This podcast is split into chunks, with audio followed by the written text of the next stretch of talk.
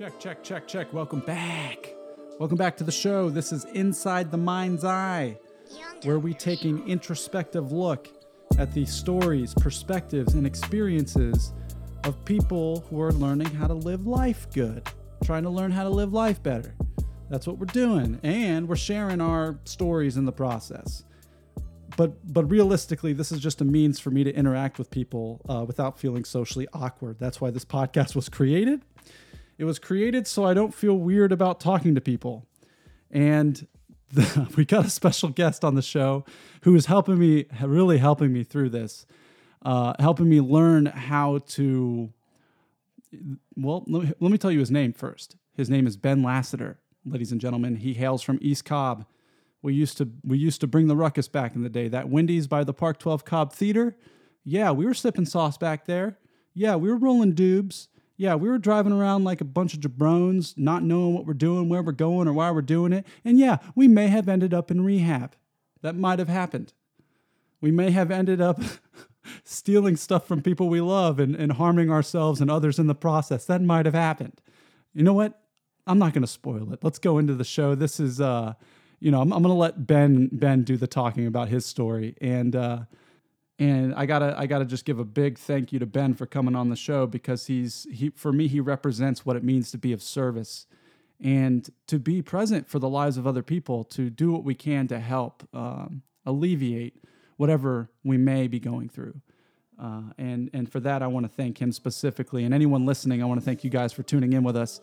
Uh, if you have any questions you'd like to reach out to me or Ben, my email is adamaz87 at gmail.com and his is lassiter311 at gmail.com.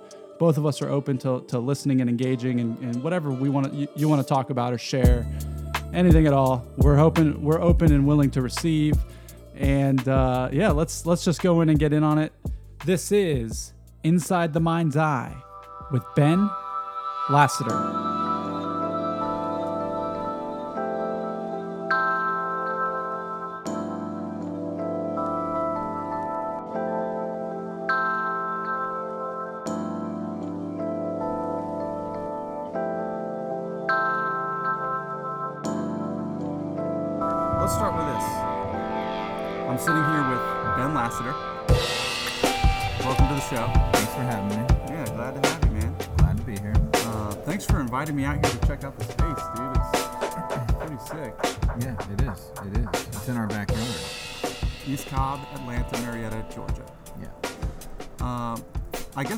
Start with you know the beginning for you. Like, you grew up in East Cobb.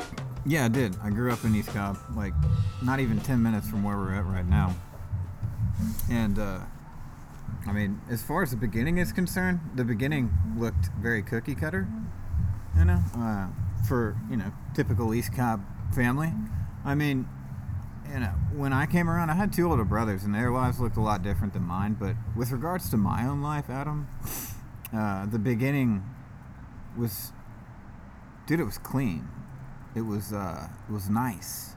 It was privileged and uh, a blessing to grow up in a lifestyle in which I grew up. Which, you know, I mean, you know, my family wasn't struggling. Um, I played a lot of sports. Um, we were involved in a, in a church at the time. My family still is, not so much myself, but um, so there was a real sense of community. A lot of our family was born and raised here in East Cobb and in Marietta, um, and still lives here. Um, school was good. I mean, this is just a nice place to grow up. Generally, I can relate in totality, dude. It was like literally my whole life I was happy. Like I never wanted for anything. Right. It's pretty much no no real like trauma or you know struggling much at all in your childhood. No, no, there wasn't any of that. Um, to be honest with you, I mean, the the struggles that like are a common thread of my childhood are the ones like trying to fit in. Mm. Which, dude, was a. I'm not going to devalue that one. That was a real struggle, Mm-hmm. and it started at an early age. You know, in elementary school, just trying to fit in, trying to be a part of, trying to find my spot. You know, and some acceptance. Like that was the hard thing to do. So that was probably the biggest thing that I struggled with growing up as a as a child. You Uh, you so kind of like I- from what I remember my childhood, kind of like needing to have the haircut and the clothes and be like a cool kid, that kind of a thing. Yeah, just picking a group of people that I thought I needed to be hanging out with and spending my time with and, and doing whatever was necessary to do it. I don't know if they had to do the same thing as I did. I felt like I always had to work a little harder to do it. Right. And it sucked at times. It definitely sucked. Um, you know, I don't, I don't know. Looking back on it, it's like, God, it was terrible chasing that. Um, but yeah, that's what I was doing. When when did you start? Uh, so so when when would you say the the first time you ever tried a substance was? When how old were you when you did that? Uh, probably middle school. Middle Um, school? Yeah, either like in between seventh and eighth grade, or like seventh grade or eighth grade, somewhere around then. And then, you know, I'd like had a couple of substances prior to that, but I didn't know what I was doing. I was so young that like I had no clue. So for me, like knowing what I was doing, taking a sip of alcohol, like for the very first time with the uh, intent to probably experience some kind of feeling was uh, either seventh or eighth grade. Yeah, and, and one of the things on the show, I, I have a lot of listeners that are, are in no way affiliated with addiction or alcoholism personally. Right. And so they're listening and they're and they're trying to understand the mind state or the perspective of somebody who develops the allergy and the craving to continue using drugs and alcohol. And uh, it's tough for me to pinpoint on like when that happened to me. Right. Do you, once you first tried the alcohol, did you, f- what did you experience anything, or was it just kind of like was it normal for a little bit? All right, check this out. This is where like I feel like I have a little bit different story than the average person in long-term recovery. Is that uh, a lot of people have like that aha moment, like the "this is it" kind of moment. Dude, I felt terrible, like inside, emotionally and mentally. Like I knew what I was doing was wrong, and like at first, the action of doing it, it sucked because like I was under straight peer pressure, man, and uh, you know, while it was me who took the drink, yeah, um, nobody forced it down my throat. Like it was just again one of those things that I felt like I needed to do to fit in. You know, um, I didn't know what I was gonna experience after I actually ended up taking the drink. You know, that's the kicker for me is that like the act of doing it and like that initial like fear that overcame me after I consumed was just it was bad because again, you know, it was I knew what I was doing was wrong. Um, I was just there again, kind of doing it to fit in. But, but man, you know, when I first got drunk, that was a different story. That's kind of when things changed. Like I found out that I enjoyed it and that I liked the way that it made me feel. And I definitely got drunk my first time. Um, like I definitely got really drunk my first time. I don't, I can't remember if I got sick or not, but there's a chance that I did. You know, so it wasn't like you know a shot or a beer. It was like multiple, multiple. We drank until we were we were inebriated, and then we went to the high school football game. Yeah. yeah. And uh, just to, how, how old are you today? I'm 30, man. I turned 30 last October. All right, I turned 31 last October. Right. Right on. Thir- the Dirty 30 Club. um, the uh, so I always curious about the progression, right? So like we can I just to be transparent, we we met uh, because both of us have recovered from uh, heroin addiction, and I wanted to ask, uh, you know, where where does that progression happen? Like, where is it that you felt like? Did you just want to keep trying different things? How did it always end up at, at heroin? Dude, the progression was real fast. Like as soon as I drank, it was off to the races. Like it wasn't very long before I was in mom and dad's, you know, cabinet searching for some muscle relaxers or pain pills or whatever like that. Um, it wasn't very long before we were talking about trying out, you know, cocaine. It wasn't long before we were talking about, you know, eating Xanax or, or, or tripping on mushrooms. Like that all from the time that I drank, I would say I experimented experimented with like 90% of the drugs I've ever done in my life within like a year and a half to two years. Wow.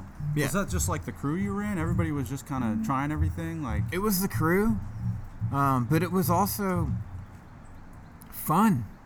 You know, it was the crew, but it was also fun. And, you know, it, dude, I just enjoyed it.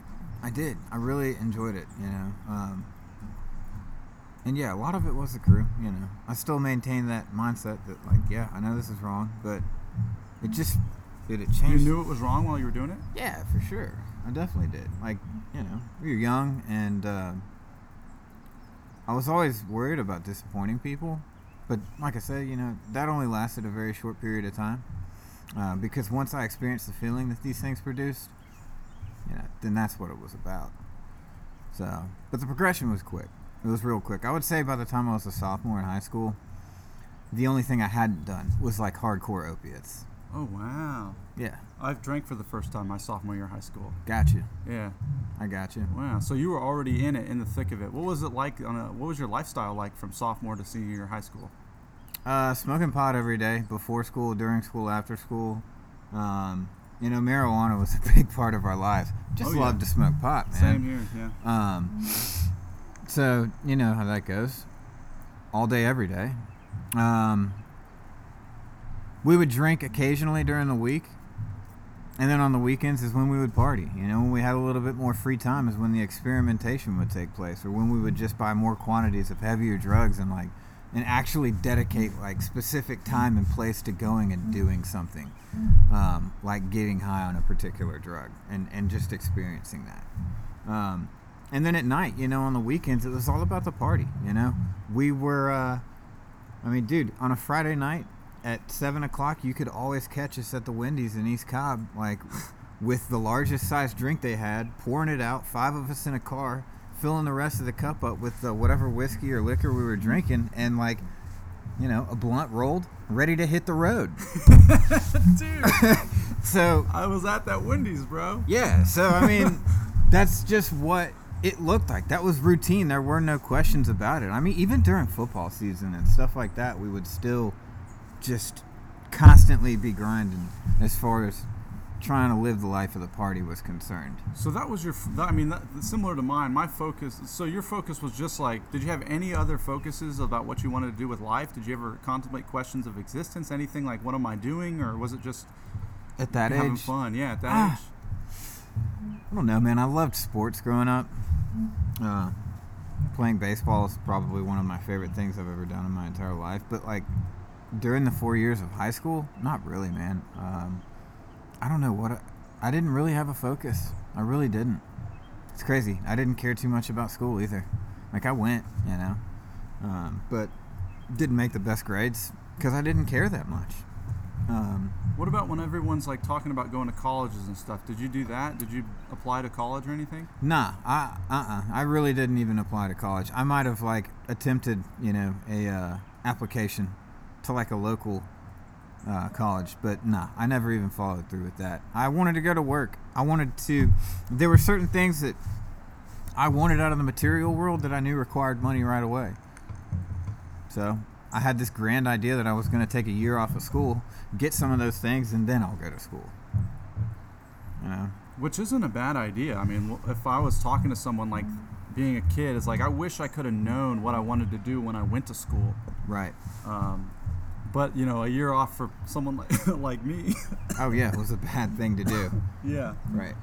Uh, so what was that like for you then? Everyone's going off to college. You're you're gonna just get a job and get your own place and a car and It, it could have been great, man. It could have been great. I forever have loved heavy equipment. Like I love, love, love, love heavy equipment, earth moving equipment, moving dirt, moving rock. Like that's my thing. And uh, I grew up around it. So I went to job. I went to work, working a job in that field. And uh, dude, my judgment was just so off par. I had such a terrible attitude um, when I was younger that like it didn't work out because of my own actions. You know, um, I was an idiot, man. I just had no sense of responsibility.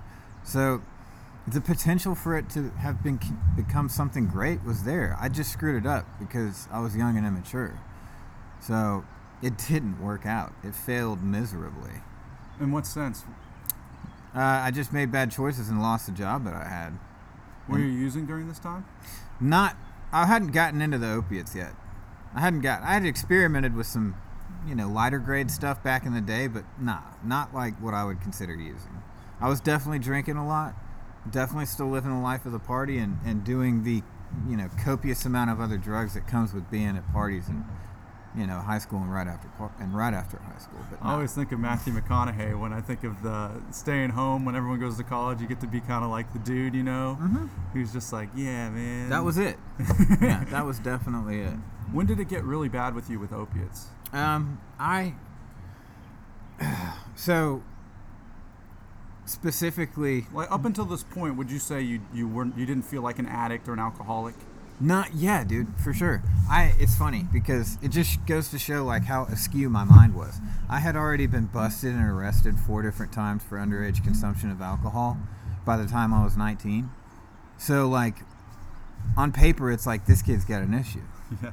You know, had been caught multiple times by my parents and family, you know, with different drugs and you know, it's like yeah, this kid's got a problem. But at the same time, I had the idea that like this was a phase and that when I needed to, I would phase right out. You know, believed it with every ounce of my soul. But specifically, when it got real bad with opiates, the first year everybody came back from college um, for summer, we uh, were gonna throw a hoorah for one of our our buddies. He was moving out to Texas, and we all went out on the lake one day and got hammered and. Uh, got on a wave runner and was cutting across Lake Lanier and had a really bad accident and snapped my right forearm in half and uh, had to have surgery. Got prescribed like 180 10 milligram oxycodone pills. Um, again, you know, I had tried it once, really. I'd tried a hardcore opiate one time in my life up until that point, and it was so good that I told myself, I'll never do this again. And I didn't up until having that surgery so once I had that surgery, uh, yeah, I mean, I don't know what happened, Adam. Like, I was in really great physical shape, so I think there was a little bit of like depression that I went through um, after being bedridden. Not bad. I wasn't bedridden. I was still on my feet. I just couldn't go to the gym and pump iron every day like I was doing at the time. And for someone who loves a routine like me, that's a heartbreaker. And that's one of the things I've noticed that a lot of us that have been addicted to heroin relate about is like we need to be in movement. Yes. Stillness is a is literally for me a challenge. Idle time's a killer, man. Yeah. So after this surgery, man, like, and, and getting a good prescription and and a lot of it, I don't know what happened, man. I just I, I went through the prescription. I recovered from my operation. And all of a sudden, I found myself in a position where I was interested in finding out who was doing this stuff. Wait, like who else is using? Yeah, who's using? And stuff? Yeah, who's using? Like, I, I found myself curious as to like, where can I get more of this? Oh yeah. That's basically what it came down to. Is when I ran out after that surgery, I wanted to know where I could get some, Mm. and I just started trying to find it. Um, had a great job, wonderful company. Worked for a unbelievable company. Spent six and a half years there. I don't know how, but I did. Um, but yeah, I just immediately went on the hunt for it, and I found it. I got linked up with a crowd. I did, and it went like south. Roxy's and Oxys and everything. Yeah, specifically, Yeah. and it went downhill real fast. So, can you can you um, can you detail that progression a little bit? Um, from my from my perspective, I, mine's the same. I had surgery, deviated septum surgery, and they gave me a bunch of pills, and I loved it, dude. It was like I was watching Eric Clapton Crossroads. I was playing, you know. Dragon Quest, just stoned out of my mind. And then after that, I was like, okay, I'm gonna be trying these oxys, dude. Right. And then I, I came home from college for a month before I had to go back for summer school, and I used oxys every single day. And when I went back for workouts in summer school, I went through withdrawals. I didn't even know what those things were. Ooh yeah, I remember that. Yeah, so I had no idea that I didn't believe that any sort of addiction or, or anything had happened. I thought it was a phase as well. I remember that. That was a defining moment in my life. Was when uh, I had my first good little run, and uh, didn't know anything about addiction or being physically addicted to a substance. And we went on a family vacation. Dude, it's the worst. Oh my gosh, we went down to Florida, the whole family. And you know why? I, I why would I think to bring any of this with me? You know, like I'm not. I'm not an addict, you know, I, or, or do I, I don't know what happens. I don't even know about that life. But I go on this vacation and and within day one, I'm like not feeling that great. And I go to my mom. I'm like, Mom, I don't feel so good. She's like, Well, what's wrong? I'm like, I, I'm I'm cold. I'm sneezing. I, my stomach's really upset. Like I'm achy. I'm I'm tired. Like I don't know what's going on. And within like a few hours, dude, I realized that I was experiencing a physical withdrawal from from the opiates, and I immediately retreated from the family back to my room and attempted to funnel a 12 pack of beer. You know, I had to throw up in between beer number six and beer number seven, but I got them down eventually, and uh, that night I packed my bag, and on like day two of this seven day family vacation, I was on my way back to Atlanta. Yeah, so went Wow. went from zero to 100 real quick. And you went back to score, yeah? Yeah, absolutely. I had to. I mean, that that's how quickly it changed for me. I, I went from being someone who knew nothing about being physically addicted to a substance to someone who, under any circumstances, had to have it. Had to have it. I was two days in my withdrawal. I had a drug test in a day, and if I would have failed the drug test, I'd have lost a forty-eight thousand dollars scholarship. And I was I drove to my dope dealer in downtown Richmond the night before the drug test. It was, this was right after the cravings I hit me. I didn't know what it was, and I found myself doing it. And I remember I called my dad. I was like, I, I took the, you know I got I got stoned. And then I called him. I was like, "Ian, I think I'm gonna fail this. I think I'm gonna lose my scholarship. Like, I have a problem. I think I, I have a problem with opiates." Right. When did that happen for you? When you were like, "This might be a problem"? Uh, you know, it didn't happen for a while, actually. It's kind of that same mindset as I had in high school, getting all those underage consumption charges and getting busted with drugs. Like, I just, I chalked it up to a phase, man. And I was fully convinced and I believed to my innermost self that, like, I would find a way out of this one day. So that phase didn't happen for a while, but there was a defining moment as to when it did. Um, it was just an average weeknight, and I I'm bad with my timeline, man. The the years are hazy, so uh, forgive me on that. But you know, it might have been a year and a half or something in. it's crazy coming out of my mouth that it took me that long to like admit that I have an issue with this stuff. But um, I was on my way to score, and uh, I just something overcame me, and I just had to like stop the truck and pull over to the side of the road, and I just started crying, dude. I just started crying because at that moment, I just knew how badly I wanted to stop doing what I was doing. But for some reason, I couldn't. There was nothing in me that could stop me from going and scoring and getting high. And it was so depressing and it was so defeating, it was unbelievable. Because I really, dude, I really believed that, like, it felt like I would have done anything in the world to stop doing it. But for some reason, I just couldn't. Even after you break down, like you- you're Yeah. on the way there, you Yeah. break down, you're you're you're crying, you're Yeah. sad, you you can't not go get stoned. You and then you kept driving to go get stoned. Yeah, exactly. It's crazy. I know it sounds nuts, but uh, yeah, that's exactly what happened. So, um, I call them little moments of clarity. I know they're like these little windows where, even in my addiction, I'm truly in touch with the way things are. You know, because as an addict and an alcoholic, like, you know, that's my whole what I realized in recovery is that like my, my real aim out there the entire time was to evade, you know, the way things really were, the circumstances and the feelings and the emotions of life. Um, but it's interesting to me how there were those windows that I like to call a moment of clarity where I was truly in touch with the way things were. It's like God offered me a chance to experience like the way that I really felt about my situation. But those windows, bro, they were only about like five minutes. They didn't last very long. You know, so as soon as like the fog cleared, you know, and, and the tears were out of my eyes, like I had to get high. I had to. I had to. You know, I absolutely had to. I couldn't do anything else if I didn't have the drugs. Couldn't work, couldn't be a family member, couldn't be a friend. Like, I, I physically couldn't function. You know, it's like being bedridden, you know, with every terrible symptom of every sickness you've ever had all at once. A total inability to wake up in the morning and do anything without having something, Yeah, for sure. Or at least having a plan to get something. a plan. Yeah. takes total priority and commandeers all aspects of life. Yeah, 100%. I agree. So you continue moving forward. Yeah, continue moving forward. Um, Continue using. Continue. You have that moment of clarity. Yeah, and uh, you know, like like came with the alcohol, I ended up experiencing some consequences legally. You know, starting to get arrested.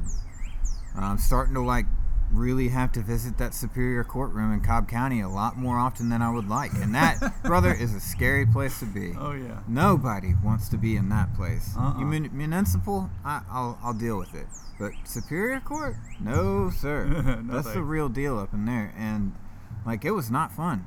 Um, I had to do a lot of things that I'm not proud of. And It reminds me of that feeling. I was thinking about this yesterday. The feeling I haven't had in a long time when you know a test is due, or you know you're about to get in trouble, and you've got that gut wrenching thing of like, oh, now I have to answer for all the dumb shit I've done and the lack of lack of uh, responsibility Dude. that I've had in my life. walking into a superior courtroom with clean piss in your right boot is the worst feeling in the world.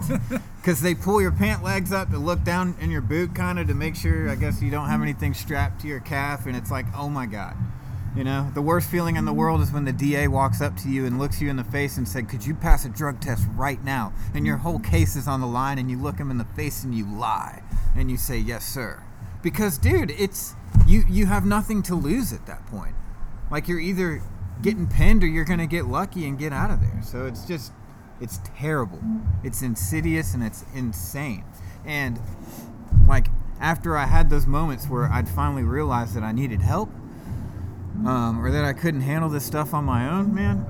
For whatever reason, I couldn't stop doing what I was doing, and the vicious cycle just repeated and repeated and repeated. You know, and you know, every now and then I would cry out to my family, you know, and tell them that I needed help. But by the end of the conversation, I, I would assure them that I had it under control. So crazy to me. It's like that's what my disease does. It's like within a matter of minutes, it, you know, I'm in touch with myself and, and I have an opportunity to recover. Maybe, maybe. And then 10 minutes later, it's like, oh, there's my disease. Reminding my family and my peers that, no, we're good. I've got this. And uh, it sucks. So, yeah, it went on for years. It went on for a few more years. and it was miserable. So, yeah. That's what's so challenging about about getting sober just starting out. Like if you're still just the very beginning because your brain is overwhelmed with thoughts of use use use get stoned. And it, it's a, a total it's like you literally can't think clearly. It's when i think about when i first came in the rooms when i first started getting sober i just had to be i had to be somewhere around people that were talking about anything else. And luckily i knew that there was groups and stuff i could go to where they were talking about how to be sober because I didn't know any of that shit. Like I'd been thrown in treatment centers, I've been thrown in rehabs and recovery residences, and all, and, and you know along the way, I, I guess I learned a little bit about what it takes to be sober, but I never really tried to do any of the shit. You know what I'm saying? Right. What was it for you? Did you end up in any treatment centers or three quarters or halfway houses? Did your parents pull an intervention on you? How'd you end up to, How'd you end up stopping? Um, I got arrested for the last time in June of 2013 and uh, caught more felony charges. And uh, at that point in time, I remember sitting, you know, up in the jail cell in Cobb County and uh, just being like, all right, I'm done. Finally, like, I, I'm done trying to maintain this facade. Um, I'm not going to call work. I'm not going to call my family. This is it for me. You know, I'm about to, I'm about to live a real junkie lifestyle. Wait, wait, wait, wait. Like you were gonna commit to being a junkie? Pretty much, dude. that- yeah, what you were because doing? yeah, because up until then, man, it's like I had been. It was it was stressful trying to trying to like fake out the rest of the community that I had my shit together. Yeah. So you, You get know? caught with a felony charge, you end up in jail, and you're And- like, and I'm like, it, I'm going all in." Fuck it, I'm done, dude. I'm done. I'm just gonna lay here until someone calls my name and tells me what to do. I guess. Mm. You know. Uh, so, like day four, I got a phone. You know, they call my name and I get out of there and my parents pick me up and take me straight to treatment, you know? And I was just so dead inside that I was like, whatever, you know? As long as you get me a carton of Newports and a Mountain Dew on the way there, I'll go wherever you want me to go. Mm. Um, Were you physically sick at this point? yes. Oh, yes. Because the first thing I thought when I caught a breath of fresh air outside of the jail is like, I gotta get high. I had a little money in my wallet, man, and I tried to pull it off. I tried to. I did. I tried to, to, to weasel my way into a situation where I could go get high. But they weren't having it. You know, they were like, "This is it. This is the last chance you're gonna get. If you want help now, we'll take you there right now. But if you don't, see you later and good luck." Mm-hmm. How old are you right here? Oh, 23? Yeah, 23. Yeah. And um, I was like, all right, you know, let's go. So, to answer your question, I went to treatment one time and I committed to a sober living program after that. I spent four and a half months inpatient. Real, At the treatment center? yeah. What was that experience like for you? Honestly, I describe it as the most fun that I'd never want to have again. yeah, and great way to describe it. For real, um, it was like, dude, I got to just check out a life, bro. It was great, in a way. Um, the fact facing and the fear facing stuff sucked. The uh, discomfort that I went through physically for like, I don't know, 30, 40 days was miserable. You know, the withdrawals were terrible. Not to mention, I was like about a stone's throw from a dope dealer of mine, too, you know, in, in the residency where we lived. So that was a little bit of challenge. Um, but for whatever reason, I made it. Um, when I got out of inpatient treatment, they offered a sober living community to any of the people who had commenced from their program. And I spent six and a half months in sober living. So I was kind of institutionalized for like 10 and a half, 11 months for the first 10 and a half, 11 months of my sobriety. Um, you know, and you ask what it was like, like the overall scheme of it is that it was it was necessary and it provided what I needed. It provided a platform for me to begin my recovery it was not only a, an introduction to a program that could help keep me sober, but it provided a network and a community of guys and girls, dude. There were girls there too. The young adult. It provided a young adult community of people that I could begin to develop authentic relationships for with for the first time in my life. Mm. So every tool that I needed to stay sober was right in front of me. Mm. I just had to be willing to pick it up and use it.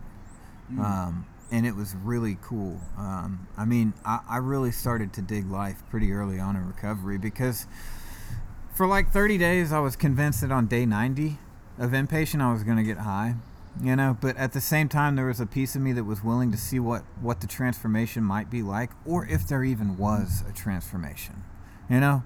Like, I'm still going to keep like my my bus ticket, for lack of a better phrase you know, in case I do need to ride out. But at the same time, I'm going to see what this place is like while I'm here. Right. And I did that. And all of a sudden, I, I can't explain it. I just had a shift in attitude and in perception and in the idea of that, like, maybe I can stay sober. I don't know what happened. I just did what was asked. And that's what happened. So everything else was already in place. The, the guys, the people, um, the introduction to a program, um, everything was in place and uh, I just kind of fell right into it. What was it like when you got your year sober? It's remarkable. It was unbelievable. I mean, it almost seemed like a dream. It almost seemed like a dream for two reasons specifically, and one was because for my entire life that I was convinced that I was going to find a way to maintain a responsible, uh, career-oriented lifestyle while still using drugs. I was forever committed to that. And I and I mm-hmm. truly believed that I was gonna find a way to make it work and that this would be a part of my life forever. So to, to reach a point in my life where I had achieved 365 days without a drink or a drug was ridiculous. Or a toke or a puff. Yeah, anything, man, nothing. And then also it was remarkable because I don't know, man, because it felt like at the same time that like I knew what I had done to get there, I still didn't understand how it was working. Like, mm. I, hmm. I just still was in a state of amazement and in a state of awe. That and at, like, the, at this point, did you not have like, did you have any close calls where you had to, where you really wanted to use it, use and didn't? So, a lot of people ask that question. Like, when was the last time that you honestly thought about taking a, a drink or a drug? And it was in my first year of sobriety, um, and it was around like month five or six. And when I was staying at this place, inpatient and in sober living, I lived in College Park, and I was working in Norcross at the time, so I had to drive straight through downtown every day, to and from work. And uh, there was this one specific week, like after Thanksgiving, before Christmas, where I just recall, as soon as I would walk out the doors at work, it's like the obsession would hit me, bro. The obsession would hit me. I was doing the work. I was doing the work. I was I was doing everything. Like meeting with a sponsor, going to meetings, all that stuff. Yeah, I was doing everything that was being suggested to me, but for some reason, this one week, dude, the obsession just hit me. And what I mean by the obsession is I really wanted to get high, and uh, so the suggestion was get on the phone as soon as you walk out the door. No, be on the phone as you're walking out the door with another dude in recovery, and that's what I did. and somehow I, I made it through that entire week going all the way home without getting off at Freedom Parkway, you know, to cop dope. And uh, after that week, man, I can't say that it's even been a consideration of mine to get high or drunk since then. So I mean, I think that's so important because I talk to a lot of guys who there's a level of willpower that you implemented in that situation where you were given the suggest- suggestion and Yeah. you chose to be and I, I that's how I describe it to my guys a warrior right, like it's a warrior ethos it's it's For saying sure. I'm gonna do I'm gonna fight this thing for sure, I'm not gonna succumb to it for sure. and it, I believe it takes that. There, and, and any person in recovery or any person in life, there's a, there's going to be moments and there's going to be challenges and there's going to be struggles where you're going to have to say, "Fuck it, I'm going to fight back and I'm Right. going to do what I know is right, even though it's the tough thing to do." Yeah, make the hard choice. Hell yeah! Yeah, there's there's a lot of reward in doing something like that. It give it makes it your own. Oh, yeah. It makes the when you come through it, you came through it, dude. Yeah. It's like that motto you all everybody heard as a kid playing sports, like "Don't be a quitter," you know. It, it, and as ridiculous as that might have been for being so young, dude, now I understand it. It's like it builds self-discipline to because what I, I told a guy that I work with the other day, I said, dude, I said, think about two months ago when you told yourself honestly that you wanted to do this and that you were committed to it. Now you're having second thoughts. Remember, man, you committed to it. There was a point in your life where you were, you were so enriched with what you were about to do and embark on that nothing was going to stop you. Why are you second guessing yourself now? Hmm. And if you are, it's okay. Just, just follow through. Just keep following through, man. You uh, know, so that's you're right. It there's a lot of scenarios in life that are like that. I deal with it every day. You know, I work in a job that I love today, but at the same time, that doesn't mean it's not hard. It doesn't mean that some days I don't throw my fists up and just and yell at the top of my lungs because I'm so frustrated.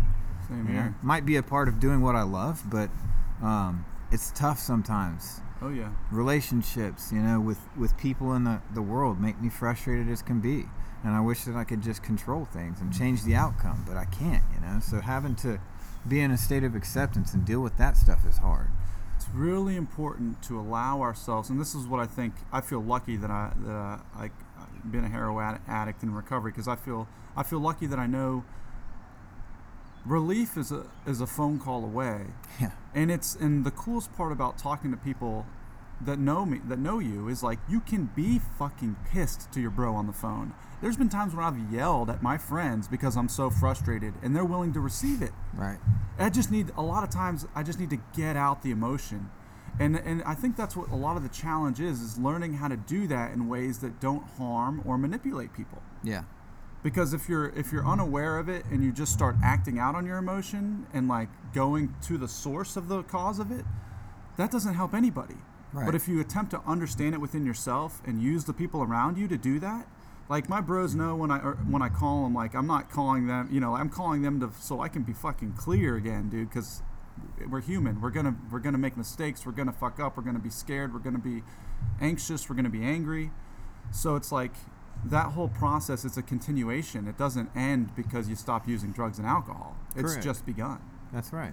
Yeah. I mean, you gotta. You we don't know how that is really if you think about it.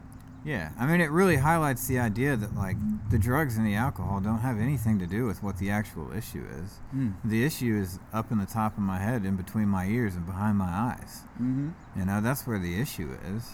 And I never realized that. You know, uh, I never realized that. Which is why for a long time I just thought if I could just put this stuff down, my life would be great. You know, if I could just stop doing heroin, that like things will be okay.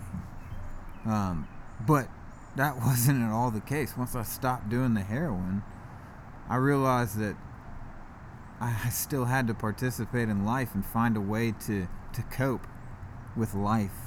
I had to find a connection with something I was dying inside. Is what it really revealed is that like there was a hole inside of me and in my chest that I could not fill. You know? And that it it just ate me up until I was able to start replacing it with something other than drugs and alcohol. You know? So what did what have you found?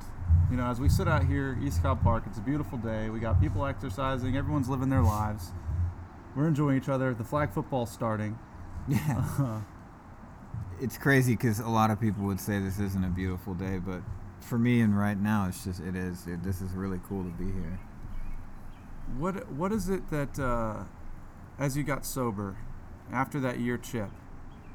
Um, can you talk a little bit about continued recovery and like what that means to you and and any sort of were there any inflection points from that year to now where it was like you're up against the wall, life is just bearing in on you and you don't know what to do? The first thing that I thought of as you started asking the question was like serving others. Um, you know, it's when you mentioned continued recovery that I thought of like being of service to something other than myself. Um, back up against the wall. I don't know. Um, to be honest with you, Adam, for some reason, like I've always had an unusual ability to keep my priorities in line. Don't get me wrong, I've made mistakes. I have strayed from from what might be considered right in my action in a lot of people's eyes. But at the end of the day, my recovery has always been the most important thing, followed closely by family, friends, work, and then having fun on the side. Um, those four priorities, it's, I just, I sit here and I just can almost not really explain how it's happened. But they've been on the forefront of my mind so much that I don't know that my back's been up against the wall since I've been clean, man. That is so awesome to hear, dude. Because I'm coming from the perspective now where it's like every day, all I'm I've been sober six years now. Now I'm like, all I want to do is be of service. Yeah, dude. Because I think if I, it just allows me not to think about me, it Right. allows me to be part of what wants to be. Right. And what's cool is like, you know, you get into recovery and you start to hear the word humility a lot. Um, I didn't even know what that word really meant until I was like a couple years clean.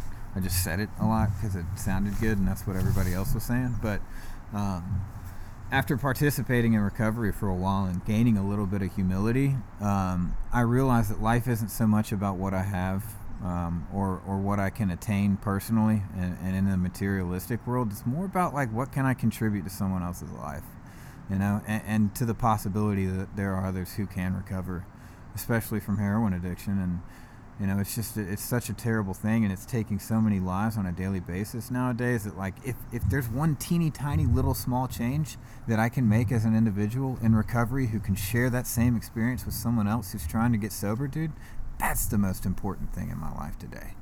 That is is what I live for today. Is what I would say. Don't get me wrong. I love my job. I've loved what I do since a little kid.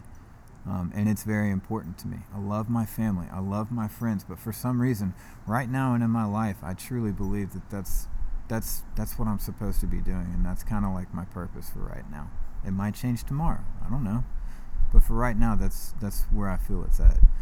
So this, just to be honest with you, dude, this is. I mean, when we first started, came in contact a couple months ago, I was in one of the worst, coming out of one of the worst spaces I've ever been in, and and it's interesting because in my mind, I have this idea in my head that I have to represent for people that want to get sober or don't know how to, but like your influence is what brought me to sit here on a beautiful day feeling comfortable in my own skin and, and content and like present and happy connected and it was just because your willingness to just talk to me dude because i mean like i and i think a lot of people i think we lose a lot of people because they think that because they're so many so much time sober they can't be real they can't continue to share where they're at but like we're here to help like you've helped me in a way that i can't even communicate because I mean, and it's and it's it's interesting because I know humility is a huge thing, and I know it wasn't you. You know what I'm saying? Like, you're just you're doing your priorities are set in a way that I want to have them set, where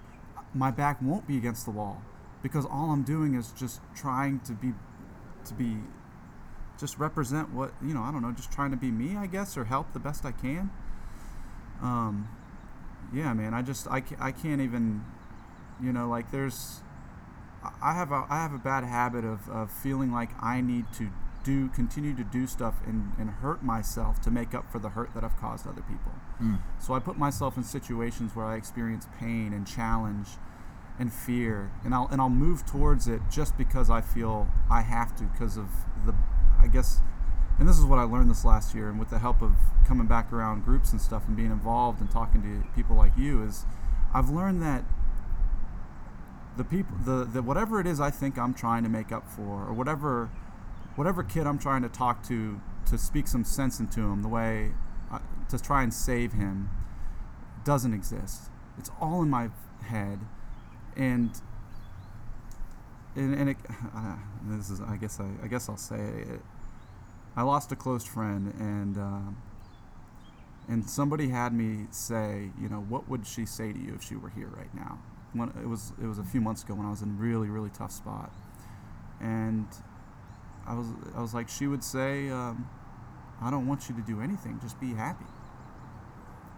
And that's that moment is what made me realize like I, I have been carrying around the burden. You know, we talk about amends, we talk about doing things to make things right. For some reason, I never felt like any of it was enough.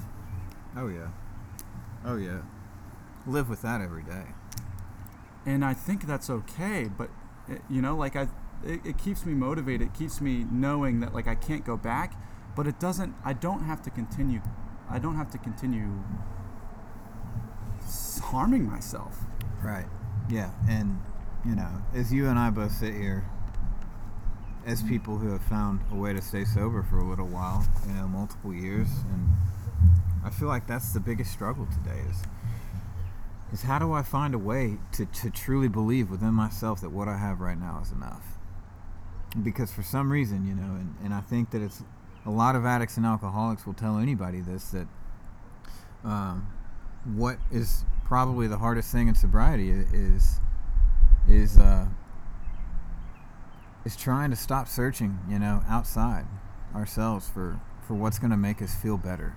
You know, for what, for what, how much enjoyment can we truly squeeze out of this situation and, and strangle, you know, the things and the people around us, uh, in order so that we can just go to sleep at night. You know, the the goal and the mission, you know, is like how can that come from within? You know, how can I just be?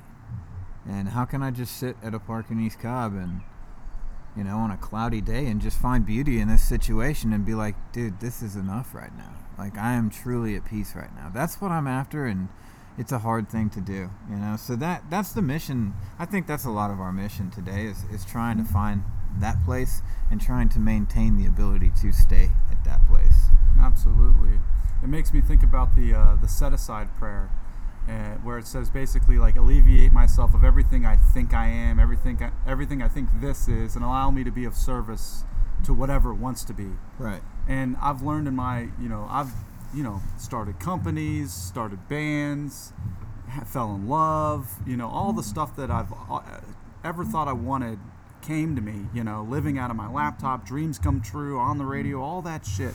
All these things I thought were going to make me happy, you know? Yeah. Having you know it's and it didn't it didn't. Yeah none of it worked. None of it worked. None of it worked. And and it was like for some reason i felt like it it just meant i needed to work harder. Right what's crazy is how much i'll try the same thing over and over and over and over and over again until i'm truly miserable again. And i'm talking about in sobriety. I'm not talking about you know, when i'm still getting high. I'm talking about when i'm sober. When i'm multiple years clean i'll still try the same thing over and over again to try to, to either make it work or to get the satisfaction that I'm searching for out of it. And I and I don't. And then I and then I get beaten back into a state of reasonableness and, and a willingness to try to ask for help again.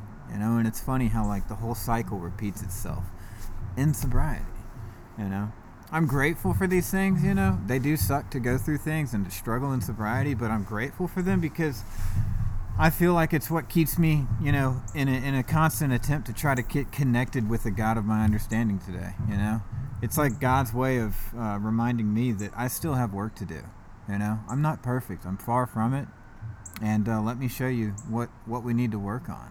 You know, and and that keeps me searching and seeking. And I think that that state of seeking and searching is also what keeps me humble enough to be willing to help. You know, at the same time. So I'm grateful for that. It's a pretty cool little experience. So. Absolutely, man. I, I really appreciate you coming on the show, dude. Like this was the coolest thing about like doing this because this is only the third one I've done. I, I you know, and I'm just starting this again. It's like I listened to Nealon's episode probably six or seven times, dude. two times while I was editing it, and then three or four while I was venting at the tire mold or cleaning it at, at my job, because I kept learning when I was listening back to it, and to me, it's something I'd lost along the way was curiosity. Right. You know, and I just I want to appreciate it because you're helping me by, by sitting down with me, and, and I know you will help some other people too. We will hopefully. Um, that was the ambulance. Somebody's help is on the way for someone else right now. Like that's the thing, man. It's like you live long enough, you realize like all of us, all of us just want to do like we all want to help each other, man. Like it's not, you know, there's EMT workers, there's police officers, there's people that are carrying the message of recovery. You know, there's infinite amounts of ways that we can help our community and the people in our lives. Right. And you just, yeah, I just, it's funny you mentioned our community. You mentioned Nealon, and I'm sure he wouldn't mind us like talking. It's like all of us are from the same spot, dude. all of us are the same age from East Cobb. Right. It's crazy, you know. And here we are, sober. You know, um, it's just so bizarre to me, man. It's so cool to have these relationships. These are true, truly unique and special relationships. You know. Yeah. Um, but you're right. Yeah, you're right, dude. It's it's just a cool experience, man. And it's a blessing, you know. Most of all, like it's important for me to remember that this isn't something that I got, you know. This is something that was given to me, you know. So, I'm very thankful for it and it's really cool to sit down and just do this with you. Um, to just reflect on our own individual recovery and our addiction is such a cool thing to do. Would you be open to giving your email address in case anybody listening may want to reach out with any questions or? Yeah, for sure. Is email the best way to go about it? Whichever way you'd like, really. Yeah, uh, it's real easy. Uh, Lassiter311 at gmail.com. Lassiter311 at gmail.com. Yeah, L A S S I T E R and then 311 because that's still my favorite band. Hell yeah, dude. Um, yeah, man. So let's go ahead and close out. If you have any questions, comments, feedback, anything at all, shoot shoot uh, on me or Ben a, a message. We'd be happy to talk to you. Um, just some quick housekeeping before we close. We are sitting at East Cobb Park, the spot of the HA Unity event, which will, will be happening June 22nd. Uh, hit either of us up about it. Hit me up if you want to do five minutes. I'm going to set up the, the stage for open mic. You bring your bass, bring your guitar, bring your poems, bring your essays. Let's get you to let's let's share some art in, in the park. We're going to have kickball from three to that th- starting two or three o'clock, and it's just going to be a ruckus. So that will be coming up on the docket soon. And you know I'm about to close this out with some 311, dude. Oh, nice. It's going to happen. Good. Yeah. What uh, what song? What song would you want to force people to listen to? because there's no other better way to describe my life in recovery and in addiction. I would say "Beautiful Disaster" is appropriate.